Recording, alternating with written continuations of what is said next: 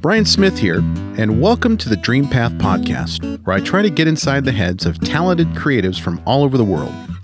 My goal is to demystify and humanize the creative process and make it accessible to everyone. Now let's jump in. Jason, welcome back to the Duocast, my friend. I'm glad to be back. So, what'd you think of the Nick Cassavetes episode? I thought it was a great interview. Uh, it was pretty difficult to edit, but in the end, it was well worth it.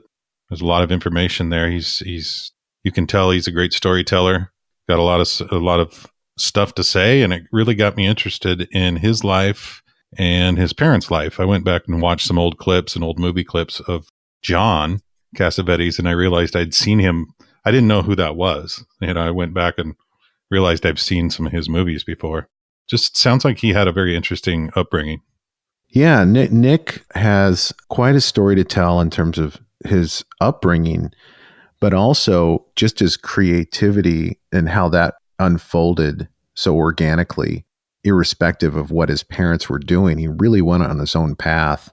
And I think that's why we came up with the title of the episode, Breaking the Family Mold, because you would expect that with uh, John Cassavetes as your dad and, and Gena Rowlands as your mom, that there would be a certain tendency to kind of go in that same direction in terms of indie films.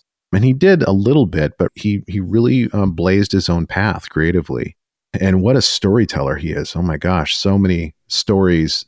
I just got the sense that when we wrapped up, there was probably several hours more to to talk about, and so hopefully we can schedule a uh, volume two one of these days. And you uh, you had said that you'd felt intimidated going into it. I could kind of tell why there were moments in the interview where you could tell he was just he's not comfortable with technology. He's not comfortable doing stuff over the internet. And he kind of voiced his opinion about that a couple of times. Yeah i was kind of freaked out because we we tried a certain recording platform at first and that didn't work out. And then i had to completely switch gears and move to a different form which was uh, zoom as opposed to squadcast or zencastr and it was a little bit of a chaotic beginning to the interview that listeners didn't hear, thanks to your good editing skills, Jason. Thank you. But it turned out a lot better than I feared it was going to be in terms of audio quality and also just the flow. And uh, it was nice to hear from our friend, our mutual friend, Chris Kincaid. He he listened to it and got back to me right away and said, "Hey, you know, you you prepared well for this interview. It flowed well and he thought that we did a good job with it. So Chris, you know, who's good friends with Nick, tells us that it's a good interview. I'm satisfied that we did everything we could do to make it the best it, it could be. That's good to hear. And uh, thanks to Chris for helping getting that interview set up. Big, big shout out to Chris Kincaid for making that happen. There's no way I would have been able to find Nick or uh, convince him to be on the podcast without Chris who has been uh, best friends with him for decades now. So thank you, Chris. So, how is pandemic life for you these days, Jason? the pandemic life. Um, you know, it's still about the same. Where I'm still doing what I normally do. I work from home, try not to go out as much unless it's absolutely necessary. It's I'm, I'm still doing the same. Yeah, hanging in the house, hanging with the wife.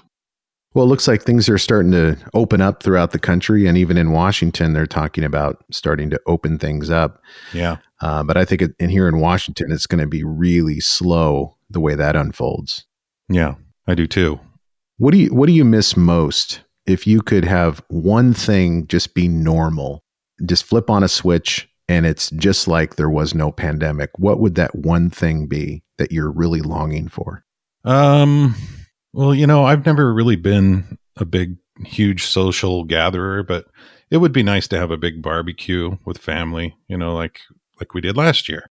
It'd be nice to have a, a house full of relatives and people that we can have a meal with and have some drinks with and and maybe also be able to go normally go into a restaurant and just sit down and have a meal, that kind of a thing, instead of doing takeout all the time. Yeah, I'm with you on that. I think the one thing that I miss the most is, I mean, other than people working and making a living and not going bankrupt. Of course, we all want that. That, yeah. Um, but in terms of like the luxuries in life or the things that we took for granted, I really wish I could go to happy hour on a Friday evening. and uh, you know order a, a cocktail with my wife and hang out with friends. So it's really hard to go week after week and not be able to see the same people that we're used to seeing on a regular basis and connecting with them in that way. But I think we'll get through this and eventually we'll be able to uh, start reconnecting again. Uh, another thing I miss, I haven't actually physically talked to my mom since this all started. She has COPD and compromised respiratory system. And we just made an agreement that, you know, we'll just kind of lay low, talk on the phone until all of this blows over. But I'd like to go over and see my mom. Yeah, she uh she is a nice lady. I, I haven't talked to her in years, but uh, maybe once this thing kind of normalizes, we can all, like you're saying, have a barbecue and recognize in person in a celebration your 50th birthday, which just happened. Oh, yeah. Okay. That sounds fun. Yeah. So, how does it feel turning 50? Uh, it's definitely different than turning 25. but I, it's weird because I can still remember turning 25, and that wasn't that long ago. And thinking ahead, uh, the average life expectancy of a human male is 75. So I've, I've got at most probably another 25 to go. And that's not far away if you start to think about it in the concept of time.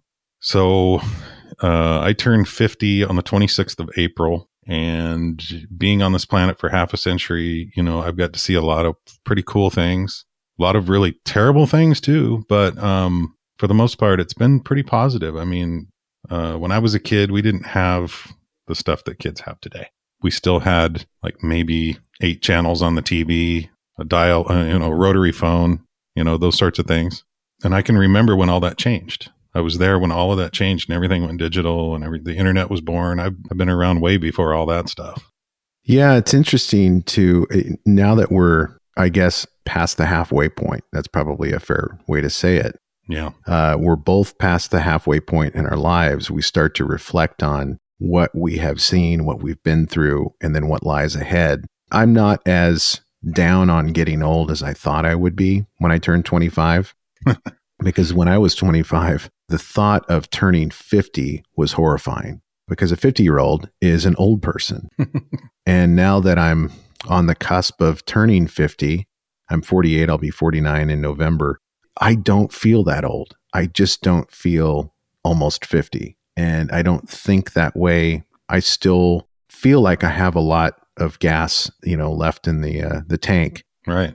And so, um, you know, the issue for me is because of the job that I have, my day job, which is representing folks in injury cases and wrongful death cases, it can all go away in an instant. I mean, we can lose everything in terms of our ability to work and to make a living. Uh, we can get killed, and uh, and it can literally all go away, including our life. Mm-hmm. And so we have to make the most of what's happening right now. So I look at you know these as opportunities, these milestone birthdays, 50 years old or almost 50. They're opportunities to really reassess what's important, get rid of what isn't important, and really focus in on what we want to accomplish right now and in the near future because we shouldn't be planning five, ten years ahead. I think that's just silly with uh, all that can happen that we can't predict. So let's focus on the now. And the now for me is a pretty cool place despite the pandemic. Yeah. Working with you on this podcast is one of the, the true pleasures that I have in life. There's a lot of pleasures that I have, but working with you is one of them. So I just want to wish you a happy 50th and here's to at least 25 more, but you know, let's hope for more than 25. Don't be so pessimistic, man. well, you know, I'm kind of the same way. I feel like um, just enjoy the things in your life, you know, do the things you enjoy and be around the people that you love. And it's one day at a time, really. And if you if you don't mind, I put together a few little things just to kind of give you an idea of how old I am, and if anybody wants to do research on this. I was born April 26, 1970. During that time, we were still heavily involved in the conflict in Vietnam under the Nixon administration. Mm. People are going to go, who? um, the Beatles were on, just on the verge of breaking up, which is uh, pretty important to me. I'm I'm a big Beatles fan, so to know that I was born during that tumultuous time, eh, you know, it it's weird to be part of that energy, but I still listen to their music and keep it alive. Um, 1970 in April, minimum wage was $1.45 an hour. Price of gas per gallon was 36 cents. Wow. Uh, the average rent was $108 per month. I was born on a Sunday. I've been alive for 18,275 days. I have slept 16.9 years of my life, give or take. What? Um, yeah, I know it seems weird because, uh, you know, they're based on an eight hour day or an eight hour sleep. I've slept 16.9 years. It's crazy. Oh my gosh. Uh, the, yeah. The number one song on my birthday, April 26, 1970, was ABC by the Jackson Five. ABC. Easy as one, two, three. Um, Baby ABC. other songs in the top 10 at that time were Let It Be by the Beatles, Spirit in the Sky by Norman Greenbaum, Bridge Over Troubled Water by Simon and Garfunkel, and Instant Karma by John Lennon. Oh man. Those are some great songs. Yes, great songs. I share an exact birthday with Melania Trump. oh my gosh. She is 50 years old, same day. Wow. Um, Wow. yeah. But you're too you're too young for her though. you are right about that. She likes them old. old and bloated. I also share uh, birthdays with Channing Tatum, Kevin James, and Carol Burnett. Nice. Well, you're in good company, my friend. Yeah, I like uh, I like Kevin James. I've always loved Carol Burnett. I don't think I've seen much of Channing Tatum other than uh, Magic Mike. Thanks for sharing those, Jason. It, it kind of puts into context your your 50th birthday. Um, really crystallizes, you know, how far you've come and where you started on this earth. So, thanks for sharing. Yeah, I hope I didn't take over the podcast there for a second. I just wanted to kind of put it in perspective a little bit. No, man, I I appreciate it. These are good chats. It's really it's good to connect with you. Right on, man. Thank you. Yeah. So, um, so what are you listening to and watching these days? Uh, let's see. Well, I haven't really been I haven't really been watching a lot of stuff at all. Just regular TV. I'm not a big television watcher. I watch stuff on YouTube. I still haven't and probably will never watch The Tiger King. I have no idea what that is. I don't really want to know. Just just the memes I've seen are just disturbing enough. I don't need to I don't need to watch it. My my brother bought a Wolfgang Eddie Van Halen style guitar this week and he's been painting it with red and white and black stripes. He's kind of doing a little tribute guitar project. And so that got us sharing Van Halen stuff back and forth. So I've been listening to a lot of old Van Halen. I know that some people think that's cheesy 80s rock, but you know, that's a go to for me with 80s rock. Like that's probably one of my favorite rock bands of all times is Van Halen. The old David Lee Roth Van Halen. Nice. Yeah, David Lee Roth is an interesting character. Oh yeah. I totally underestimated his intellect until I heard him on a couple of podcasts. And the guy's brain is just firing on all cylinders and like a million miles a minute. He's he's just stream of consciousness. You, you cannot keep up with his thought process. No. But it's not it's not just the the rantings of a crazy guy. He is really brilliant. And I think that brilliance and I, I wasn't a huge Van Halen fan. I think the first Van Halen album I had, and maybe the only one I had was nineteen was it nineteen eighty four? Yeah. Yeah, and the baby was smoking on the the album cover. That's correct. But David Lee Roth, I think, was really infused that band with an energy that was infectious. So when you're when you're watching a music video or you're watching them live or um, you're listening, even just listening to the album, it's hard not to get excited about whatever they're performing, whatever they're singing, because of his enthusiasm. And it's like this guy is I mean, he seemed at the time certifiably insane. and that's his, his charisma just draws you in. You're like, I don't know what kind of crazy this is, but I just can't turn my head away. And that's the way I felt about Van Halen. And of course, Eddie Van Halen was um, a genius. I mean, that was not in dispute at all. I think uh, the craziness that you talk about with David Lee Roth, if you go back to interviews of him in the 80s, unfortunately, uh, most of it was fueled by cocaine and alcohol. Yeah. Well, um, yeah, I have not been watching a lot of uh, television at all. I, I, don't really watch TV, but I do watch television shows on Netflix, you know, streaming, that type of thing. And just about to finish up the last season of Homeland on, on Showtime. read a, a great book, or I should say, reread a great book that it's been a few years since I've read it, but it's um it's called What I Talk About When I Talk About Running, and it's kind of a memoir about running, which sounds like mind-numbingly boring, uh, but it's it's actually a great it's a great philosophy book on the uh, act of running, but also really a manual on how to create and stay focused with what you're creating. It's by a, an, a Japanese author. His name is Haruki Murakami, and he's he's a novelist. He writes novels for the most part. But I was listening to a, a Brian Koppelman slash uh, Tim Ferriss podcast interview a couple weeks ago, and they were talking about this book. And Brian Koppelman said he reads it once a year or so. And I was like, you know what? I haven't read this book in, in years, so I'm going to give it a go. And I did, and um, it really inspired me. And so now I'm I'm running more than I normally do, and I'm sort of motivated to um, to get better at running. So, and running is one of those things that I, I kind of hate it. It's a love hate relationship I have because I'm terrible at running. I'm not in good shape. And so the act of running for me is painful and I have to force myself to kind of push through that pain. But once I get through it and I and it becomes easier and I start dropping weight and um, cardiovascularly I'm getting healthier and it just becomes more pleasant every day that I do it. Mm-hmm. And it's a good time for me to meditate or at least uh, not think about the narratives that drive me nuts so much when I'm not exercising. So it's nice to just kind of get into this groove where I can uh, focus on my health and um, not all the craziness around me and my work and and uh, the news cycle. That's that's what I've been doing these days. That sounds like a good plan. Maybe I should try it. Running or well, exercise. yeah.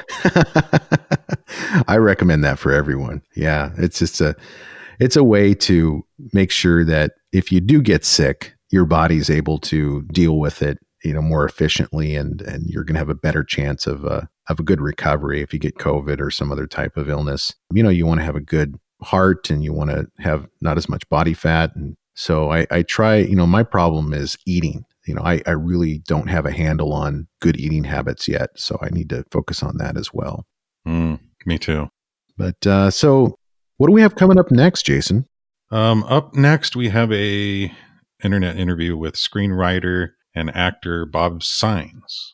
Yes. Yeah. That actually went technologically better than the Nick Cassavetes episode because there were no glitches. Um, it went smoothly from start to finish. And uh, Bob is someone that I met on a screenwriting Facebook group. He wrote a book on screenwriting called That's Not the Way It Works. Mm-hmm. And uh, I read that book. I ordered it from Amazon, and it's it's one of the best screenwriting books I have ever read. So uh, I've and I've read a lot of them because I have been looking for answers on on how to how to do this and do it right. And Bob really has a lot of practical advice for screenwriters and aspiring screenwriters because he's been in the industry for many years and he's sold a lot of screenplays. He's had screenplays get made and, and produced and are now streaming on Amazon and Netflix. So um, he's a great source of information and a really good guy. And I'm looking forward to hearing that final cut. I've not heard the uh, the edits yet, but uh, I imagine that you're going to work your magic and it's going to sound great. I, th- I think it's going to end up sounding great too, and uh, we'll get to hear it next week. Right on, Jason. Uh, as always, thanks for being on the Duocast and recapping everything. It's good to talk to you, my friend. Thank you for the birthday wishes too. Thank you. I appreciate it. Hey, thank you for listening and I hope you enjoyed today's episode. If so, I have a favor to ask. Can you go to wherever you listen to podcasts and leave me a review? Your feedback is what keeps this podcast going. You can also check us out on Instagram, Twitter, and Facebook with the handle at DreamPathPod. And as always, go find your dream path